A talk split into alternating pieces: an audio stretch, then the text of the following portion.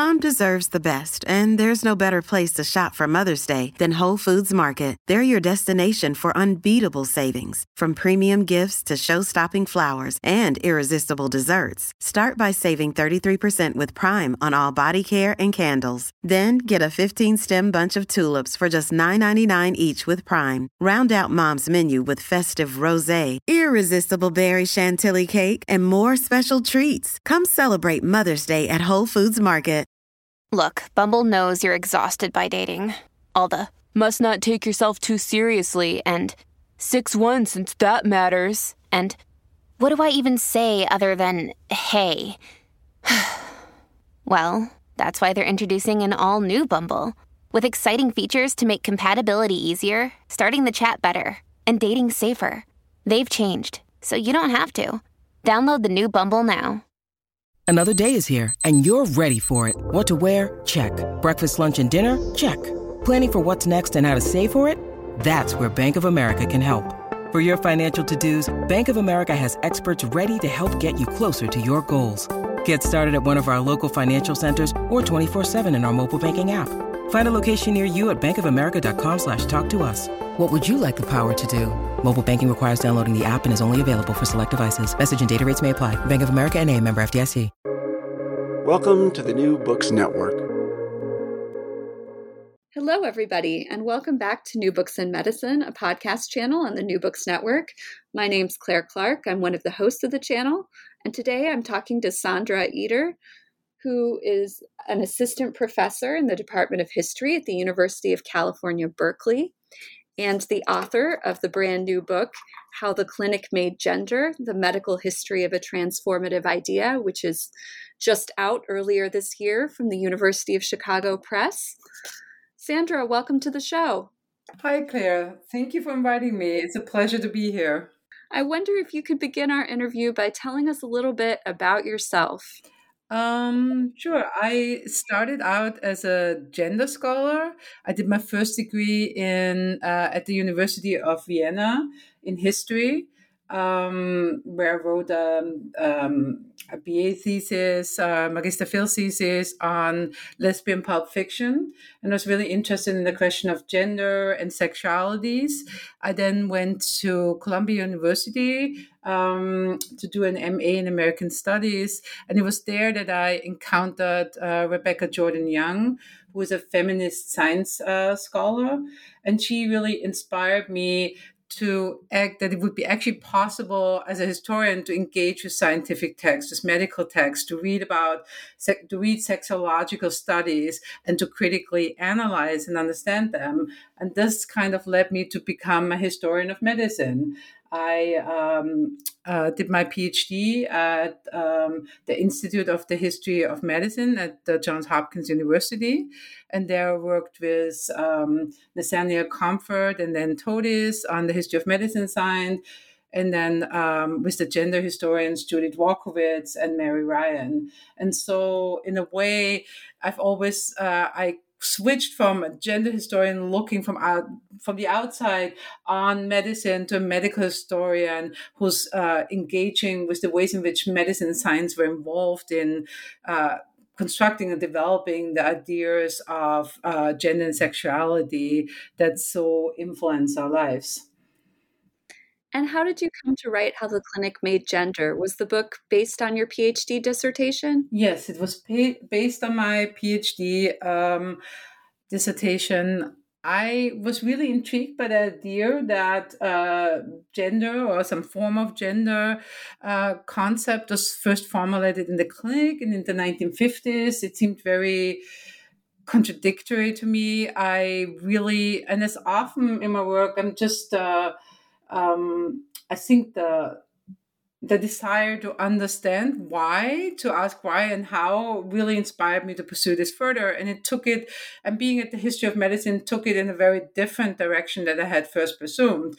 And so um, I, um, I, I wrote my dissertation uh, on clinical encounters with intersex children at the Johns Hopkins. Uh, uh, pediatric endocrinology clinic And then over the years, as I developed it in the book, I just broadened the approach to kind of include the before and the after and the move beyond the just clinical space and bring the world into the clinic and the clinic into the world, if that makes any sense in the introduction to how the clinic made gender you write that the book's contribution and this is sort of where you you lay out the the main argument is um, this is a quote to show how convergent and multidisciplinary ideas about masculinity and femininity coalesced in the pra- coalesced in the practices of those working in the pediatric endocrinology clinic at johns hopkins. Um, and you go on to do this in the book by using patient records from the clinic um, to use you write to reconstruct clinical encounters at the time when gender was first being formulated. I would love it if you could tell us um, about how you use patient records. So for the book, um, I use patient records. I, I really wanted to use patient records uh, for two related but slightly different reasons. And so one was that I was really interested and inspired by different praxeographic approaches to medicine that is to look at how things how ideas or concepts or treatments or identity come into being uh, through doing something. So in the sense of the clinic i made uh, i was interested in not in polished medical reports how uh, uh, that describe some discovery about how sex was determined, but actually how do they actually do it in the clinic? So to really embrace and look at the messiness and um, uh, of the clinical encounter and to observe uh, physicians and other medical practitioners at work in uh, uh, discovering the series, working through them, making mistakes, making errors, uh, and figuring things out in a way. So that was one motivation. But uh, I think the even stronger motivation was because, in a way, the book um, necessarily is. Um, it's very focused on physicians' perspectives and ideas that are developed by physicians and by psychologists. I really wanted to engage with the voices and the experiences of the patients at the clinic. Now, as we know, uh, patient records, despite what their name says, are really not um, often not a good source, especially modern ones, to discover discover quote unquote the kind of authentic voice of the patients because they're highly mediated. The whatever the patient say, says is kind of forced into this pre-printed, pre-standardized formats. It's very much dominated by the idea, by the ideas of the voices of the patients, the interns, the nurses, the social workers. So one of the challenges I I, I felt, but I, I but I but what's really important for me to overcome is to engage with that, especially with these records, which are pediatric records. So uh, the patient in this record often is a small child, so they're silent in the record, and it's the family that speaks for them, and then they grow up and become more of a more of a person in over the years and that emerges in in these um, in these files. And one of the things that i wanted to do is to create this space to create the to hint at the stories of how these patients might have experienced um, these often jarring clinical encounters and these lives that were really mediated by medicine. And so, in a way, I read against the grain. I looked at disruptions, I looked at small comments. So, I really dug through all these hundreds and hundreds of pages to tease out these moments of resistance, of uh, defiance, but also of cooperation, of seeking out the clinic as uh, uh, sometimes as partners against overprotective parents. And I wanted to account for that experience and put it in the book in an extra space that pushes against these other chapters that are very much, very often more focused on how physicians find out things and how they kind of create this particular knowledge about gender. So I want to kind of give a voice, not the voice, but a voice to the experience that these children and then teenagers and then young adults had in the clinical space. and this you do this just beautifully. It's it's just beautifully done the way that you weave the patient's stories into the text um, sort of between the main more traditional historical chapters. Um, it's really lovely. Um, I, I'd like to turn our attention to those more traditional historical chapters where you're sort of um, b- building your your argument um, and presenting us with the evidence. Um, if we start, if we start, can we? If we start at the beginning, um, or let's start at the beginning with just some some basic terminology. What is what's congenital adrenal hyperplasia? Is that is that abbreviated CAH? Yes. So CAH is uh, an inborn hyperplasia of the adrenal gland, which results in a lack of cortisol and an overproduction of a precursor of androgen. And that often causes life threatening um, uh, metabolic imbalances uh, such as salt loss in infants. So some the severe form of this uh, inborn condition can be um, uh, life threatening, but not all forms are. So some are not. And so the condition also often results in um, what is referred to as ambiguous or male presenting genitalia in newborns, even in those whom. Um, in whom the metabolic effects were not so severe. And this condition had long been known as adrenogenital syndrome, um, for named named after the most obvious sign uh, that is either male appearing genitals in uh, double X chromosome children or uh, sexual precocity in um, children with uh, XY chromosomes. And so, um, so this really the center of how the clinic made gender is the Johns Hopkins Pediatric Endocrinology Clinic. Um, how was um, CAH treated by Lawson Wilkins at the Pediatric Endocrinology Clinic in the 1940s? So it's important to know as I said before, that the effect, the condition affects the whole body and may in some cases be life threatening. Uh, even so, often the reaction or the notice uh, it was most uh, the most noticeable effects were the kind of um, the, the effects on, on the children children's uh, genitals. But wilkins comes across the first cases are actually um, boys with uh, CAH uh, who young patients who waste away in his clinic die or die abruptly. And he's really interested in the kind of endocrinological aspects of the condition. So, one of the first incentives for him to start his research program and to start treating is to actually um, find uh, some kind of therapeutics for these for these children with severe with severe cases who are uh, most likely not to survive, and it's very frustrating and and um, and saddening to uh, to see these uh, early cases where children just perish, and despite all intervention.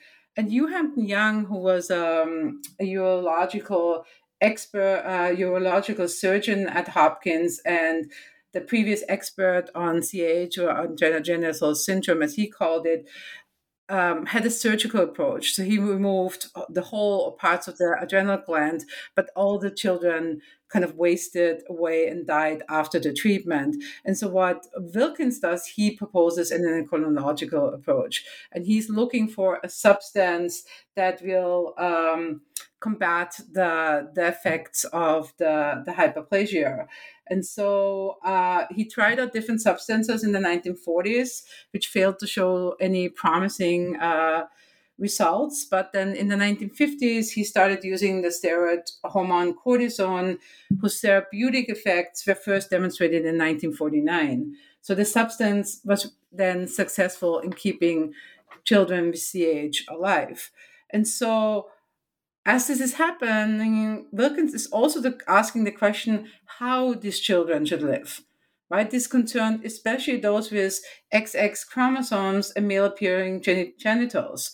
So, for example, before cortisone was introduced, Wilkins actually thought that these children should be raised in the male sex, even so he saw them as females that would have um, female reproductive organs and uh, and uh, but he favored social functionality for sex assignment rather than letting chromosomes or gonads uh, dictate his decision. So for him, it's really the questions: how can they live?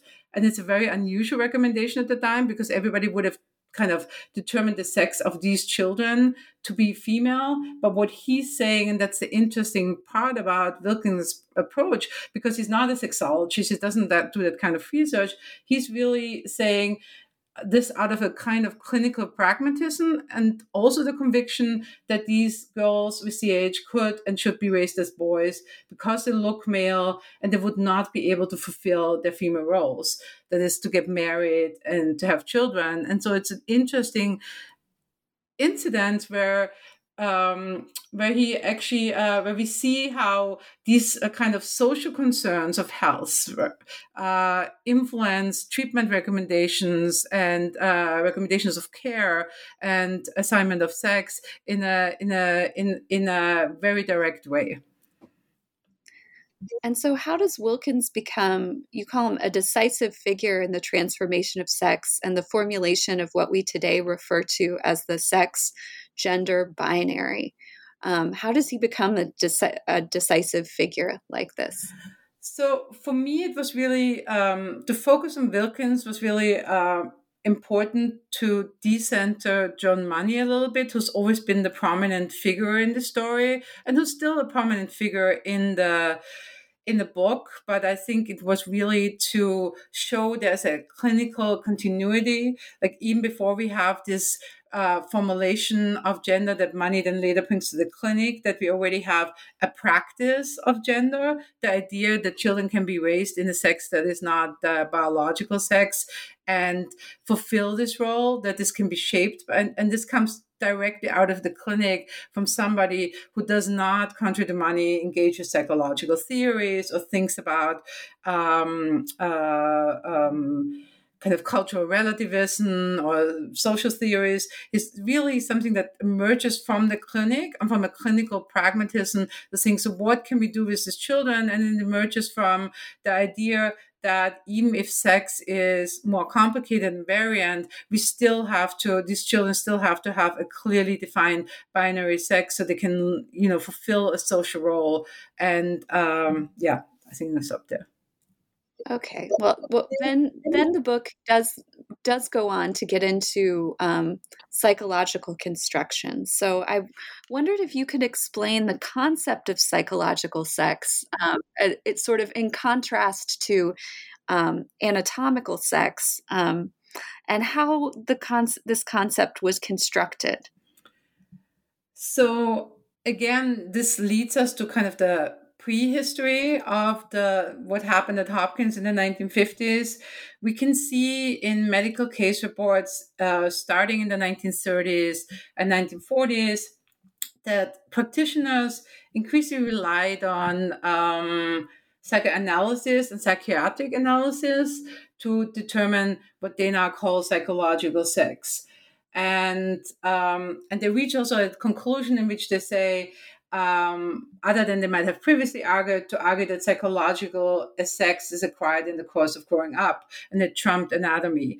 And um, this is really based on uh, encounters with cases where psychological sex or the sex a person lives in or identifies as or whose behavior they manifest is disconnected or does not fit um, what they would describe as anatomical sex. And so this first forces people to actually um, um, really, this, so these are mainly cases that are concerned with teenagers or young adults.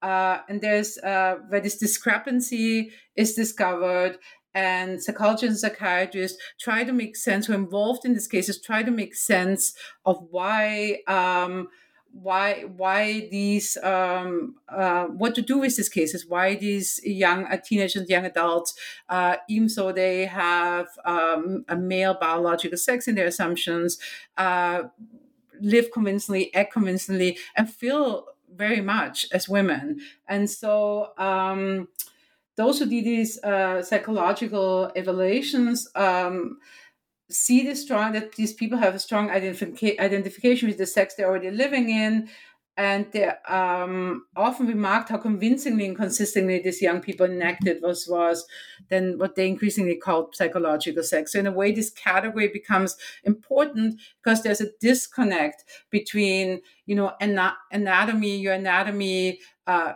kind of shapes your behavior shapes your your your your your, sexual how you behave as a man or woman there's if there's a discrepancy you have to ha- find a different way to to name it. And so what they're saying is that um, that uh, psychological sex has to take into account that we cannot just uh, look at a child and say this uh, this is biological sex, uh, and uh, so the the sex in which the person lives has to match it. But you have to test for psychological sex. Part of this has to do with a general psychologization of American society that starts in the 1920s. So there's a much more attention to. Um, um, psychological effects of everyday life of individuals, but then there's also um, this move to towards uh, to to say this uh, that this case is really for me reveal an implicit acknowledgement that psychological sex could differ from anatomical sex, as well as the assumption that the environment, social situation, upbringing, culture patterns could determine a person's psychological sex. So there's something that changes uh, that. Uh, that uh, puts more focus on environment, on upbringing, and acknowledged a disconnect, a possible disconnect between anatomy and psychology. And how do particular medical interventions enter the picture here? Um, particular medical interventions. Um, could you reformulate the question? I'm not sure. Um, um, so, um, to address this uh, mismatch between psychological and anatomical sex. Um, does this lead to particular kinds of, of medical interventions? Oh, I understand. Um, so, well, I mean, there's a um, a close connection, as other scholars have shown as well, of course, to kind of innovation in medical technology and medical. Uh, um, diagnostic practices on one hand. So I think certain kinds of things play an important role. I mean, um, anesthesia, uh, antisepsis, all these things over that started in the 19th century already allow different investigations or closer investigations of anatomical sex. But then there's also a move towards seeing the body increasingly after the 1920s and 1930s as malleable, as changeable. So you can actually then adjust. So if somebody uh, has been living in, uh, identifies as the, has been living in the female sex, there are surgical endocrinological technologies to adjust the body to uh, to the sex, so the body can be manipulated in many different ways. And um, yeah, I think that's, uh, it's not quite what you asked, but I think I stopped there. Sure, sure. Um, you mm-hmm. mentioned John Money. Mm-hmm. Um, tell us a little bit about him. Who who is John Money, and how do you understand his kind of his earlier work as a behavioral scientist in the 1940s and 1950s? So John Money is is really a curious figure in this history, uh, in the history of an inception of gender. Uh, especially in the second half of the 20th century, because he's become such a larger than life figure and he's being cast as, you know, either, and I say that in my book, as a well intended innovator, but also kind of as this evil experimenting mad scientist, especially uh, with the case of uh, David Reimer. And he, um, it really depends on who tells the story. And so, in a way, I'm doing exactly what you're asking in the book. I'm kind of taking it back to this moment in the 1940s and 1950s where he is uh, becoming uh, a psychologist, a social scientist, where he uh, is this young New Zealander who went to the United States to be able to pursue graduate studies in psychology at Harvard University's um, newly founded Department of Social uh, Relations.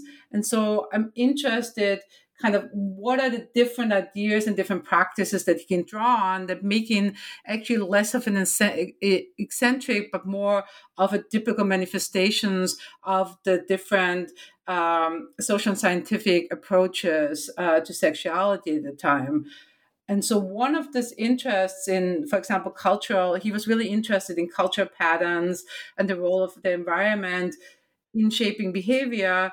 And that's, of course, a pro- product of the previous three decades uh, in which social scientists convincingly and passionately really argued for um, the culture and environment uh, Trump biology as determining factors in behavior. So that's one of the influences that's there. And then the the, the other important factor, I think, that um, shows is a very typical what's happening in the behavioral and psychological science at the moment is really that as he's transitioning from being this kind of New Zealand uh, graduate student to a US psychologist uh, at a very prominent medical campus, is to there's this moment also this profound shift uh, in the behavioral science where there's an increasing insistence on social determination and also the belief in that in the importance that it's really important to foster and uh, right kinds of behavior to um, um, uh, to child development and and, and child rearing. So there's a, a shift from you know all cultures are equal valid after Second World War to this moment, this Cold War moment, where it's really well we want to make sure that our children become, you know, democratic citizens, that we have a particular kind of uh, well-functioning uh, American children that uh, that we decide to have as our uh, as future citizens. And so there's a, a, shift towards manipulating. There's a possibility of manipulating and determining behavior rather than just observing its differences. And I think it just enters this moment where this kind of um, social determination of behavior becomes really important important, and we see that in the way he pursues his studies, uh, both at the at Harvard in his dissertation uh, that he writes on what he calls hermaphroditism, and uh, and then his work at Hopkins. Hey, it's Ryan Reynolds, and I'm here with Keith, co-star of my upcoming film If, only in theaters May seventeenth. Do you want to tell people the big news?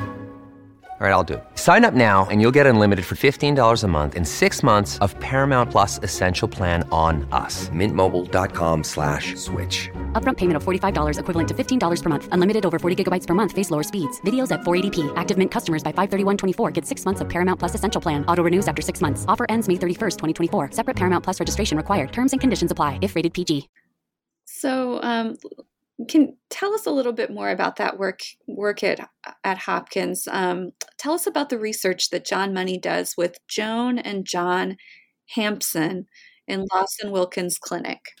So, and this is another instance where Lawson Wilkins is really important because he's been um, he's when he started treating um, um, children's um, uh, with CAH with cortisone, he decides that he needs to have a psychological evaluation of their healthiness and what to do. Should they reassign the kids that have already been raised as um, so the, the um, double X chromosome uh, children who've been raised as males should they reassign them as as women as girls? And so that's one of the questions he's facing and uh, what kind of intervention is warranted? And that's why he hires John who's just graduating at this time from from harvard and he's already been working with Joan Hampson, uh, who's a psychiatrist um, uh, in the neighboring Phipps clinic. And then uh, her husband, John Hampson, joins the team later.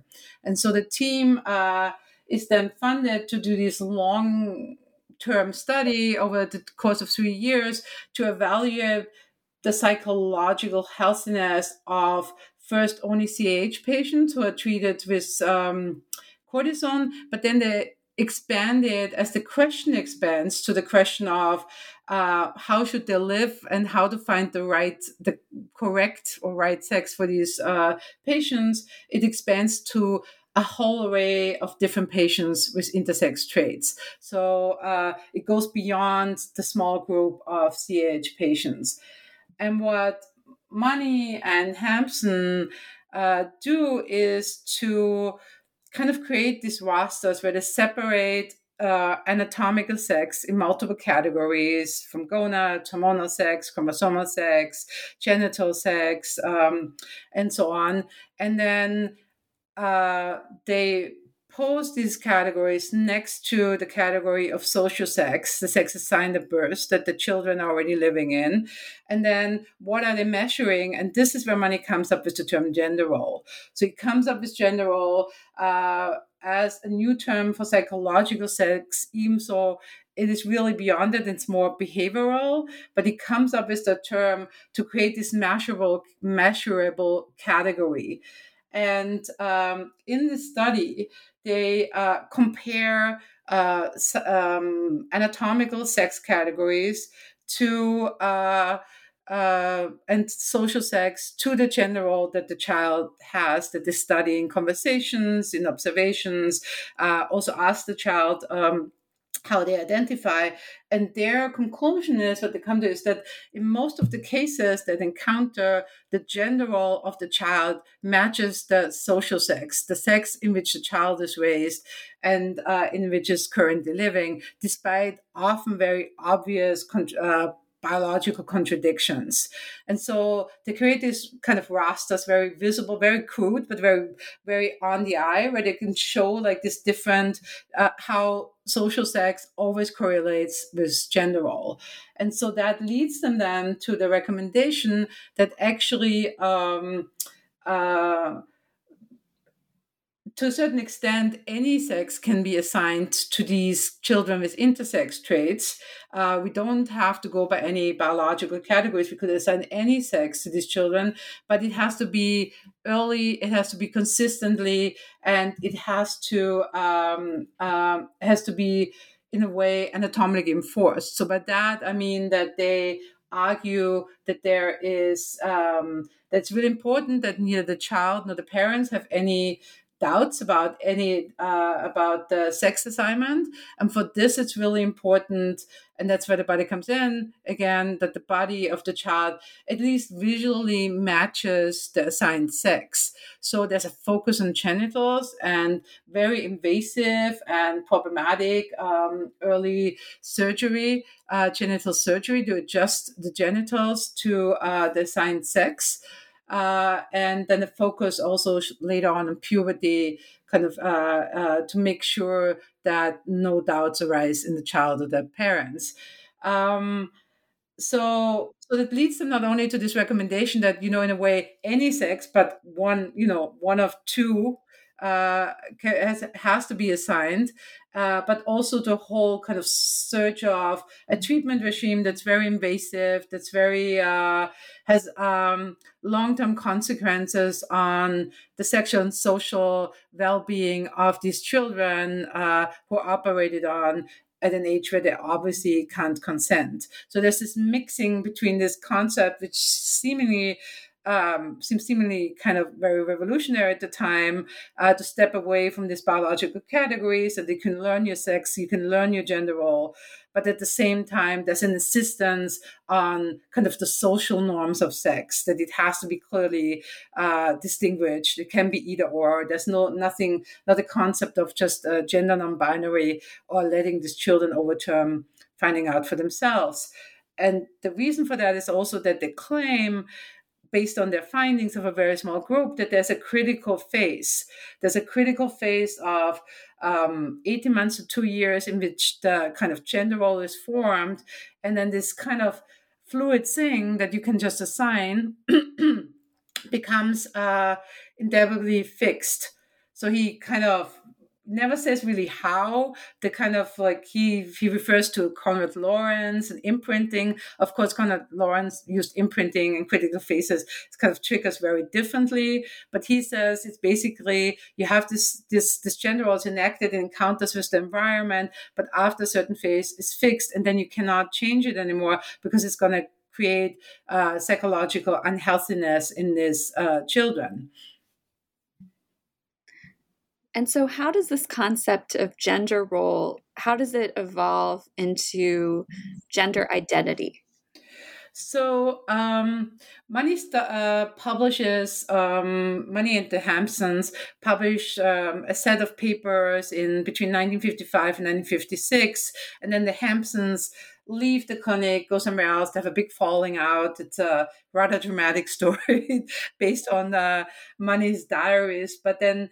Uh, money continues the work. And so what he has and he um, behind him because he offers this um, solution, this kind of pragmatic solution for the for clinicians to apply to the treatment of children with intersex trait, and it comes from Hopkins, a place that has a lot of prominence uh, among medical experts. It carries a lot of weight, and people are listening to it and and following the story and taking up those treatment recommendations in textbooks and in different uh, sites.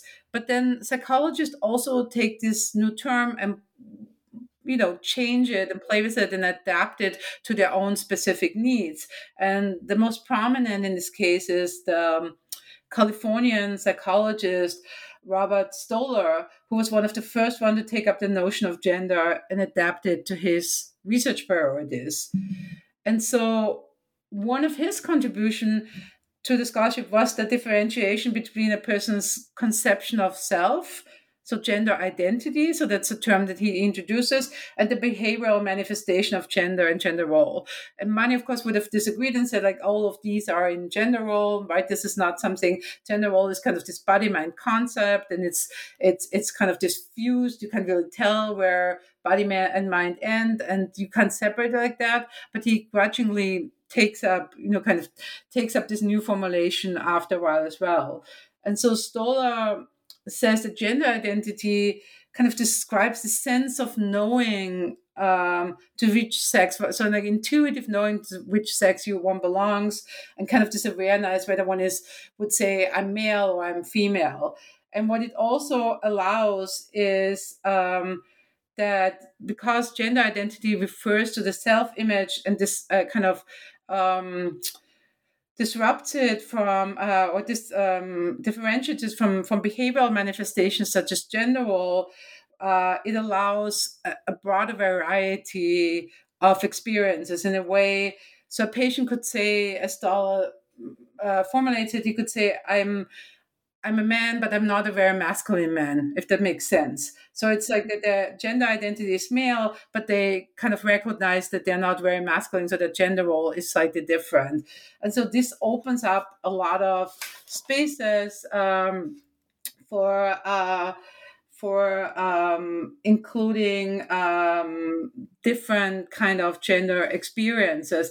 And Stoller publishes um, in 1968 a book sex and gender where he which seems to be the first american book i think where the word gender appears in the title in a non-chromatic uh, meaning. And so so it gets a lot of traction and actually a lot of people pick up gender first to stoller and then kind of come back to the data that money provides uh, with his studies because that's one of the things that hopkins and money has is because of the unique position of hopkins um, they have the patient data. They have so many patients of a very relatively rare condition come to the clinic that it really gives them uh, a certain kind of power to say we actually can talk about uh, uh, you uh, these uh, these cases with some, some kind of authority. Yeah, what what is the Hopkins Gender Identity Clinic? So that actually comes later, and it's often uh, it's important to note that know uh, that um, money's uh, engagement with gender first happens at the pediatric endocrinology clinic under Wilkins, as you mentioned earlier, and so. Um, Joan and John Hampson leave, and Money stays at Hopkins and kind of becomes more prominent and more connected in the clinic. And so there are two things that happen. Um, one is that um, that start so so there's a, I'm trying to think if I should start. So, starting in the 1950s, there's a, a public and medical interest in individuals who feel the strong desire to what they call change their sex and live in a sex other than their biological one. And um, that has been steadily increasing. And so, once uh, practitioners who work on or like study uh, such uh, individuals or uh, work with them uh, increasingly start using by the 1960s mid 1960s start using gender identity as well. And then money is also increasingly interested what is called kind of transsexuality at the time but to this nature he even tries to coin his own term called contra-sexism and so as he's part of a network of psychological practitioners who are studying and treating transgender individuals and many patients are referred to him he decides he wants to have a gender identity clinic at Hopkins. That is a clinic that is really concerned with this specific group of transgender, or he calls them transsexual patients. So it's a very different space than the clinic, um, the pediatric endocrinology clinic. And so he becomes involved around 1965 in this project to install the gender identity clinic or a research unit, a clinic and a research unit at the Johns Hopkins Hospital and to in- involve members from different subspecialties such as psychiatrists, plastic surgeons, gynecologists, urologists, endocrinologists to bring all these people together. And it's significant because even though that's not the first clinic that's called Gender Identity Clinic, the first one is actually at UCLA and established by uh, Stoller four years uh, earlier, but it's the first one where they are uh, planning to actually perform what was then called sex change operations and what we would now call uh, gender affirming care. And so, even so, Hopkins in actuality performed very few such procedures. It was very cumbersome to get selected, and it was very expensive, as I understand it. Um, it's uh, it it makes waves because it's the first prominent research hospital where such operations kind of take place on American soil, and so they get a lot of attraction, uh, um, a lot of attention for this. Um, the subtitle of the book is "The Medical History of a Transformative Idea," and um, your book ends by talking about the relevance of this history you tell to theorists and scholars of women's and gender studies. So I wondered if you could just if you could talk a little bit about that, about why why um, why and how is this medical history relevant to people thinking about gender today? I think that's a great question, and I actually think about this a lot. And in um, ever evolving ways. And, and it's really important to note that there's an ongoing struggle about kind of who owns the idea of gender and who may instill it and uh, kind of define its implications and what it means. And we can see this most obviously, I think it's most obvious in this, you know, the, the different ways gender is used today. I mean, from what is called now gender reveal parties, which are actually just celebration, you know, like celebrations of the uh, kind of the revealing of a child's genital sex as it's observable in a sonogram, or kind of this uh, this fear that gender as a category carries radical implications that you know we now have recently seen expressed in new legislation and uh, heated debates about public bathroom usage and kind of the, the, the oppression of many uh, of, uh, of transgender individuals in certain states. And so, what I wanted to show with the book is kind of to go back to this um, ever evolving category and really point out that a gender was and is a dynamic category and it really we're not always talking about the same thing. It changes over time what it means in specific contexts and it really it's really meant to solve and describe uh, various relationships between nature and nurture uh, and biology and culture, but it's not consistent over the place. So often we might talk about gender from different perspectives, but we might talk about something completely different. So there's something about this.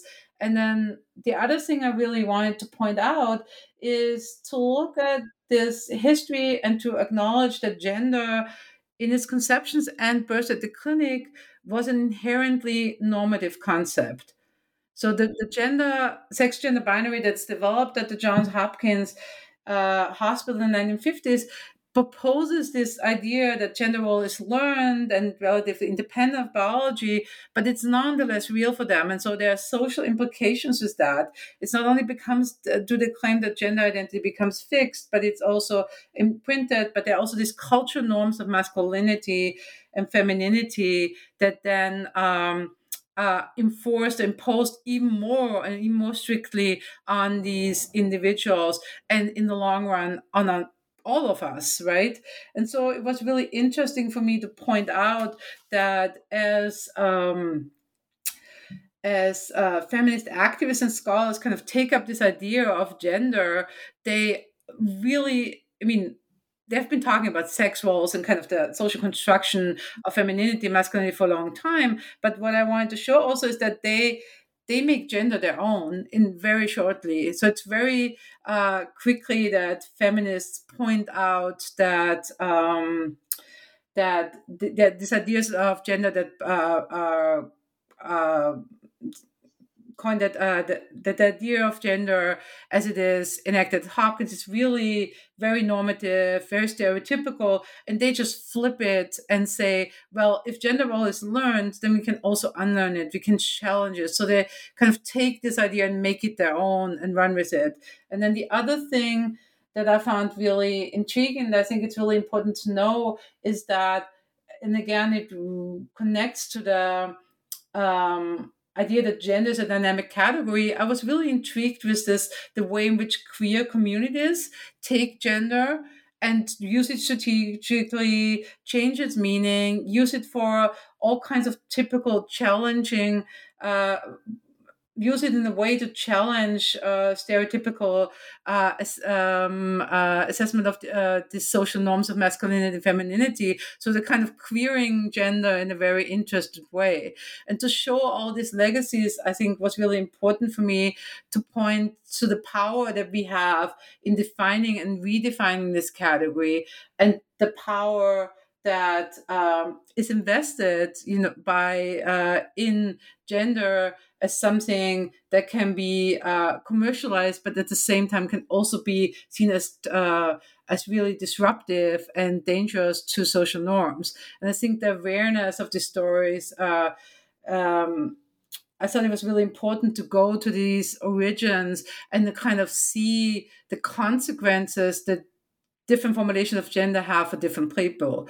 The, the, the consequence it has for people with intersex traits, the consequences it has for and kind of the different ways in which it's taken up in the often again very normative treatment of uh, transgender individuals within the medical apparatus, uh, which forces certain kind of gender norms on them that are actually not shared by many transgender individuals of the time, but have to be performed in order to get the kind of uh, medical interventions that they're seeking. So I wanted to show the kind of the messiness and the dynamic nature of this category that is um, that requires different meanings in different settings. Well, that certainly comes across in the book, um, and it is a, a, a, fascinating, um, fascinating history of a concept. Um, we've taken up a lot of your time, and I have um, reached my traditional final question here at the New Books Network. And that is, what are you working on next? well, thank you for the question. That's a, that's a tricky one. that's much harder to answer. So actually, I'm working on multiple projects. One is kind of some aspects of this story that didn't go into the book. So I'm working on um, um, a study of how in the 1960s 1970s this category of the transsexual patient is constructed and i'm also working on how a lot of transgender individuals take and change the category of sex and the interpretation uh, uh, the category of gender and the interpretation gender in their own interaction so i'm looking a lot of um, so that's one of the one of the things i wanted to pursue a little that I'm hinting at in the last chapter, and I wanted to take a little bit further uh, in my research. And then the other project uh, is tentatively entitled "The Science of Happiness," and it's looking at um, the ways in which happiness is measured in medical encounters and used as um, treatment goal and uh, assessment of treatment success, uh, both in the cases um, uh, that have to do with sexuality and gender and sex assignment, but also in a much broader context. Wow, well, those sound like fascinating projects. Um, Sandra, I want to thank you so much for sharing your work with us today. Thank you so much for having me. It was a pleasure.